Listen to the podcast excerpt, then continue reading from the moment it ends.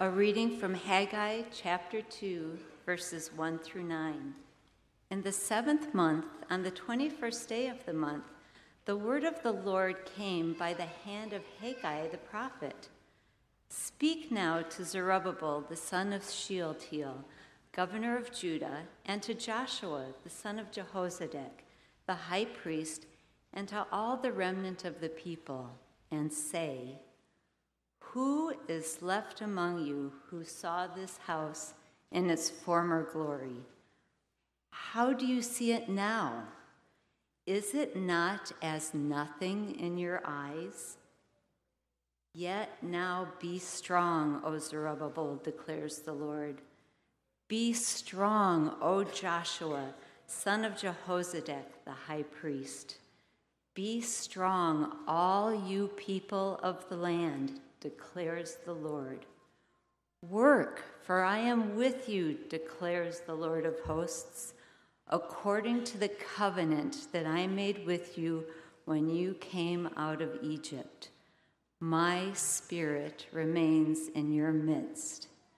Fear not, for thus says the Lord of hosts. Yet once more, in a little while, I will shake the heavens and the earth and the sea and the dry land, and I will shake all nations so that the treasures of all nations shall come in, and I will fill this house with glory, says the Lord of hosts. The silver is mine the gold is mine, declares the Lord of hosts. The latter glory of this house shall be greater than the former, says the Lord of hosts. And in this place I will give peace, declares the Lord of hosts. This is the word of the Lord. Thank you, Debbie. Let's pray. Father, we come to you and we ask that by your Spirit you would just teach us this morning. Teach us to become more like your Son. In his name we pray. Amen. Amen. If you uh, followed the news this week, NATO, which is the North Atlantic Treaty Organization, they made world news. Uh, Turkey, which is in NATO, agreed to back Sweden's bid to join NATO. NATO is a military alliance between 31 nations. It was established in 1949, just a few years after World War II. And the reason this is a big deal is because many people believe that this moves the needle towards Ukraine potentially joining NATO as well. That would have major ramifications in their war with Russia and would involve all other 31 or possibly now 32 nations including the United States of America.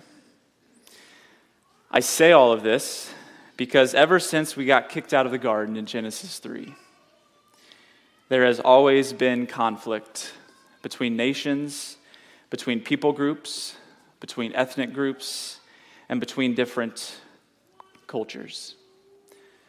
Think about all the conflict, even in this very land that we call home the war between the European Americans and the Native Americans, the war against Great Britain in the late 1700s, the slave trade with Africa, in which people were treated less than human because of their ethnic identity. And then this treatment ultimately led to the Civil War of the 1860s. Jim Crow laws in the 1900s, which enforced racial segregation. Or even recently with the Black Lives Matter movement that came into the world spotlight in 2020 and has caused people to take sides along ethnic lines. We live in a world of division. We live in a world of conflict. And we live in a world of chaos. I was recently talking with a friend of mine about all the division in our world and country, and specifically division when it comes to different people groups.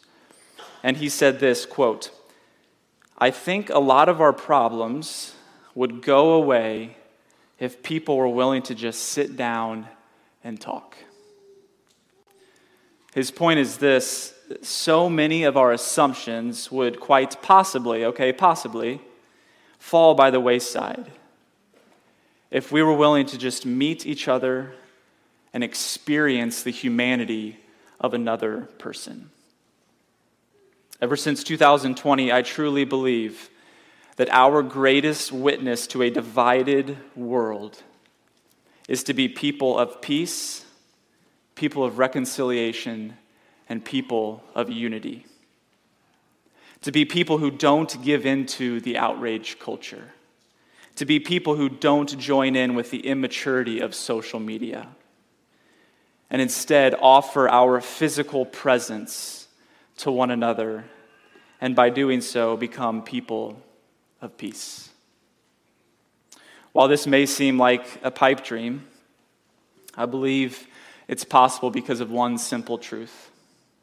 And it's this the presence of the Lord brings peace. The presence of the Lord brings peace. Let's see what Haggai has to say about it um, focusing on our first point this morning God's presence. So, Haggai chapter 2, verse 1, if you're not already turned there, page 791 in your Pew Bible. We see this in verse 1. In the seventh month, on the 21st day of the month, which would have been October 17th, 520 BC, if you care, the word of the Lord came by the hand of Haggai the prophet. And then in verse 3, he says this Who is left among you who saw this house in its former glory? I'm going to try to read this as well as Debbie did. How do you see it now? Is it not as nothing in your eyes? Yet now be strong, O Zerubbabel, declares the Lord. Be strong, O Joshua, son of Jehozadak, the high priest.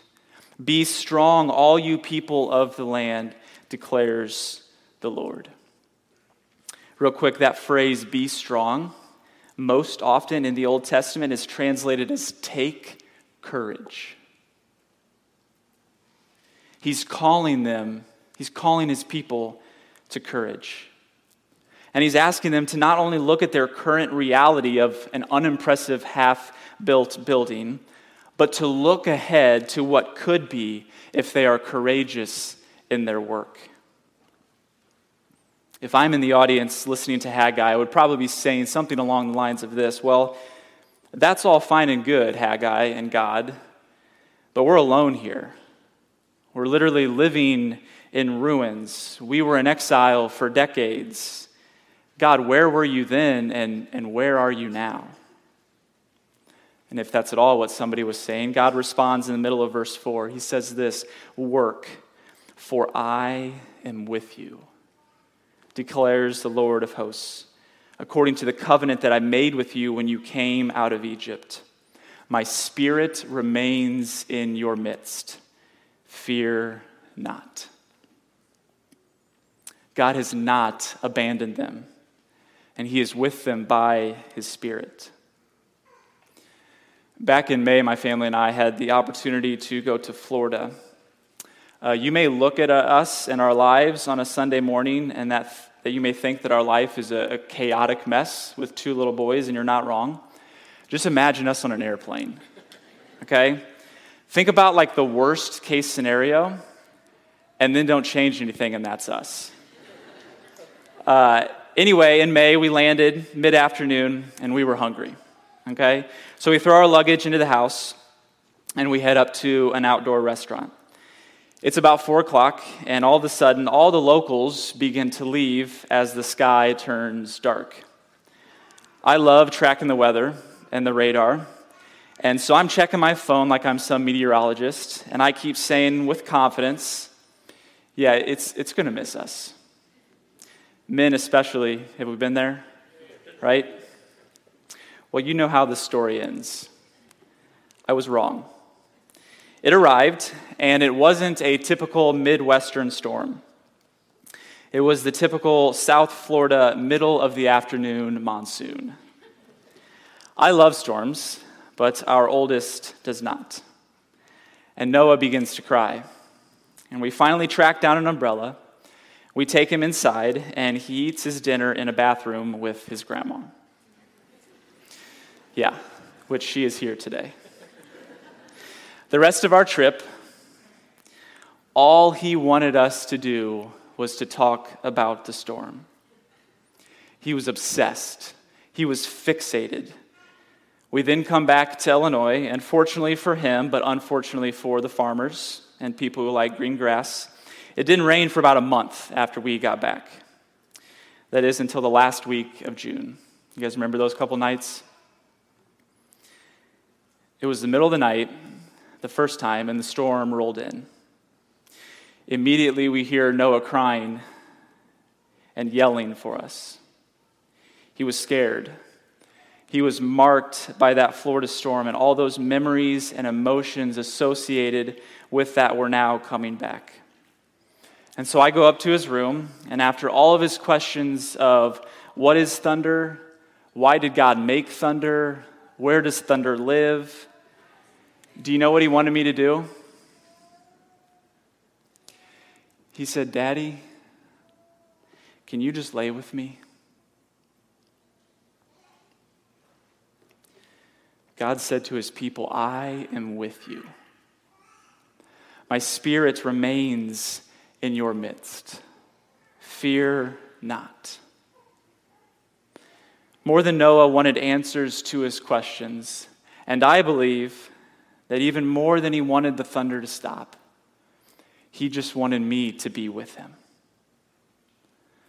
Dr. Curt Thompson says it this way when people come to us with their pain, it's important for us to know that more than a solution from us, they need our presence. Our friend Doug Rumbold wrote an entire book about this very thing. The people of God had been through a 70 year thunderstorm that caused an immense amount of pain. They had returned to see the destruction and they were depressed and unmotivated. And God comes along and says, Hey, remember what I did for your ancestors back in Egypt? I haven't forgotten about that. And I haven't forgotten about the promise that I made with you. I'm here. I'm with you. Don't be afraid. in our current world of distraction, with people behind screens and some entering the metaverse looking for an alternative reality, in a world of loneliness and brokenness, I believe that we need to be people of presence. I believe this because the giving of the Ten Commandments was not good enough. God didn't stay distant from us and tell us what to do. No, he became a human being and he entered into our world and gave us his physical presence as a model of how to live and ultimately a sacrifice for all. This is our call to be present in each other's lives. The presence of the Lord brings peace. Let's now focus on our second point this morning peace. Look at verse 6 with me. For thus says the Lord of hosts, Yet once more in a little while, I will shake the heavens and the earth and the sea and the dry land. And I will shake all nations so that the treasures of all nations shall come in. And I will fill this house with glory, says the Lord of hosts. The silver is mine and the gold is mine, declares the Lord of hosts. When Jerusalem was captured and the temple destroyed, the, the Babylonians plundered the city as well. And so when the Israelites, the Jews, returned from exile, the material possessions just simply were not there. But God makes a promise that He will provide. He will strike the nations to bring in all of these treasures. It's believed that this is a, not a strike of judgment necessarily, but a strike of provision. Why? Because the silver and the gold is ultimately God's, anyways.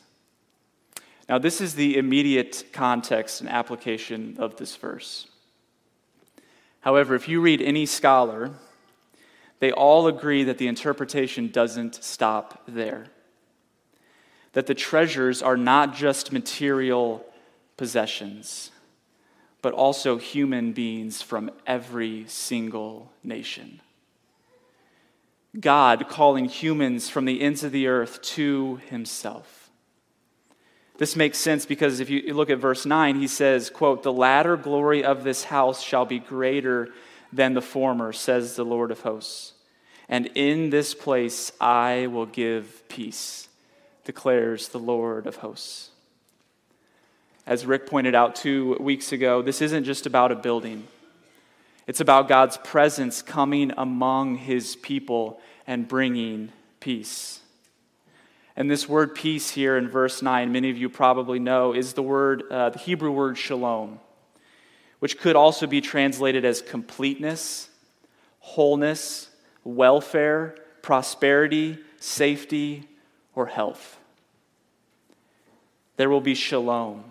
And not just shalom in Jerusalem for the Jews, but there will be shalom for all nations, all tribes, and all tongues. And let me be clear, real quick. Sometimes the presence of the Lord does not bring peace. Okay? He is a God of judgment and wrath that is not peaceful for some at times. But the promise here is that he will one day bring about ultimate peace. God is a God of completeness, of wholeness, of shalom. He has already won the battle. And so when he chooses to come on the scene and deliver peace in a world of chaos, it happens. It happened in Genesis 1, and it will happen one day at the end. Listen to some of these passages. They'll be on the screen for you, and they're also located in your notes. Isaiah 60, verses 1 through 3. Arise, shine, for your light has come, and the glory of the Lord has risen upon you. For behold, darkness shall cover the earth, and thick darkness the peoples. But the Lord will arise upon you, and his glory will be seen upon you and the nations shall come to your light, and the kings to the brightness of your rising. Acts 10 34. Peter here is talking to a Cornelius uh, who is a Gentile, and we read this. So Peter opened his mouth and said, Truly, I understand that God shows no partiality, but in every nation, anyone who fears him and does what is right is acceptable to him. Revelation 7 9 through 10, often quoted from this pulpit. After this, I looked, and behold, a great multitude that no one could number from every nation, from all tribes and peoples and languages, standing before the throne and before the Lamb, clothed in white robes, with palm branches in their hands, and crying out with a loud voice Salvation belongs to our God who sits on the throne and to the Lamb. Revelation 21 starting in verse 22. And I saw no temple in the city, for its temple is the Lord God, the Almighty, and the Lamb. And the city has no need of sun or moon to shine on it, for the glory of God gives it its light, and its lamp is the Lamb. By its light will the nations walk, and the kings of the earth will bring their glory into it, and its gates will never be shut by day. Why can they be left open? Because there isn't a threat of danger from the outside. Its gates will never be shut by day, and there will be no night there. They will bring into it the glory and the honor of the nations. And lastly, back to Haggai 2 9. And in this place I will give peace. Wars, conflicts, tension will not be our reality forever. Amen. We long for the day when all nations, people groups, and languages gather around the throne and are unified. And in that day, ultimately, the presence of the Lord will bring peace. So, what do we do? If his presence does bring peace, while we wait for the ultimate fulfillment of that, what's the invitation for us as we wait? Okay, I have two of them, all right, and they're both in your bulletin as well. The first is simple and basic, okay? All throughout church history, and even starting with the Jews before Jesus came on the scene, there was a regular habit of something called fixed hour prayer or the daily office. Okay, we see this in Acts 3, verse 1, when we read this quote, Now Peter and John were going up to the temple at the hour of prayer, the ninth hour. This would have been 3 o'clock uh, in the afternoon, and this was customary for them in addition to 9 a.m. and 12 o'clock noon as well. This was a three times a day reminder for them that their plans, their schedule, and their life is not all that there is.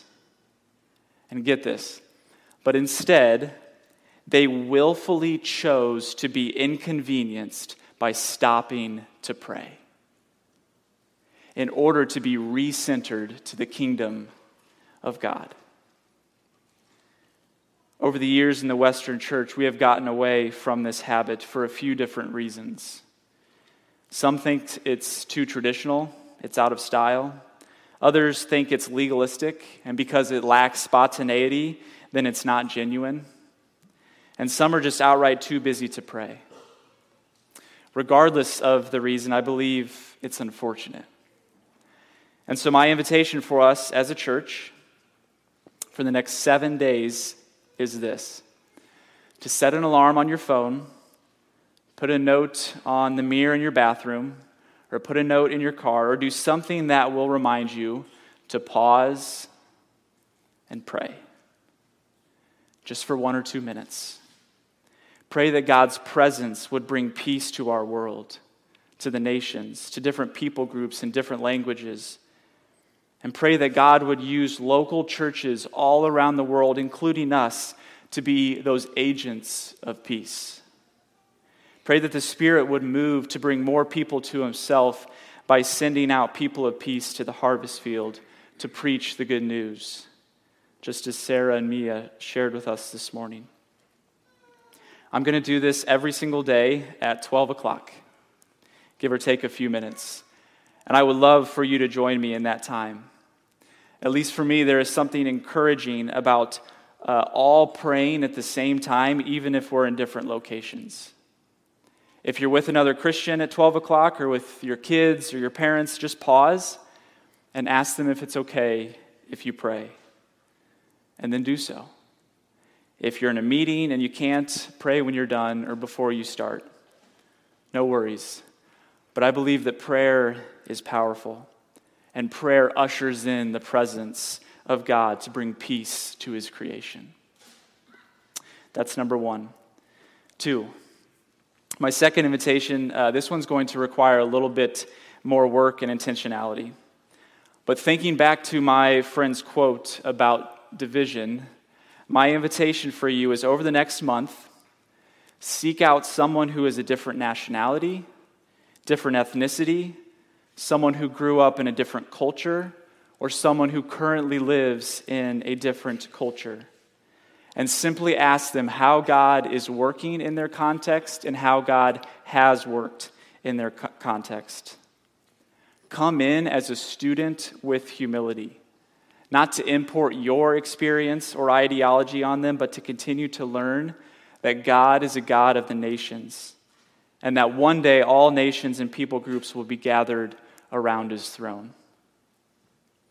And we may ask, if we're honest, okay, but why is this necessary? Is this really necessary? I believe it is for a few reasons, okay? But primarily because even in this very room right now, there are multiple nationalities and cultures represented and to think that your own experience of the world is the same as everyone else's is simply just not true. So, in order to promote peace and unity and to love each other well, we must begin to learn about one another's story and background and what has shaped a person to become who they are today. Yes, this will require some work. I get it. But remember, God's presence brings peace, and we are God's people. Retreating into our own bubble is an option, but I don't believe it's a faithful one to the call of Christ. Once again, Curt Thompson, speaking at the height of the pandemic, says this quote, Not only can we not live alone, but we also need people in our lives who are different than us. End quote. As always, pretty much everything I say up here, these are just invitations for you. But if the Spirit prompts you, I pray that you follow his lead. I'm going to close this in prayer. And because it's almost 12 o'clock, I will do our daily prayer for all of us today. And the bands will come up and close us with a song. So, will you pray with me?